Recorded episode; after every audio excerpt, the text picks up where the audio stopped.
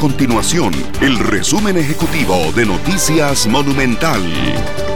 Hola, mi nombre es Fernando Muñoz y estas son las informaciones más importantes del día en Noticias Monumental.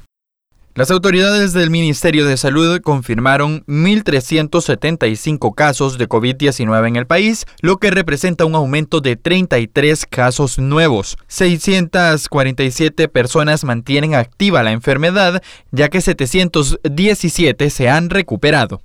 La cifra de personas fallecidas es de 11 personas. El ministro de Salud Daniel Salas explicó el fallecimiento de una persona relacionada con COVID-19 en Alajuela. Se trata de una mujer de 26 años de edad cuya autopsia reveló que mantenía la enfermedad de COVID-19. La información sigue estando en manos de la investigación que aún no ha finalizado. Estas y otras informaciones las puede encontrar en nuestro sitio web www.monumental.co.cr. Nuestro compromiso es mantener a Costa Rica informada. Esto fue el resumen ejecutivo de Noticias Monumental.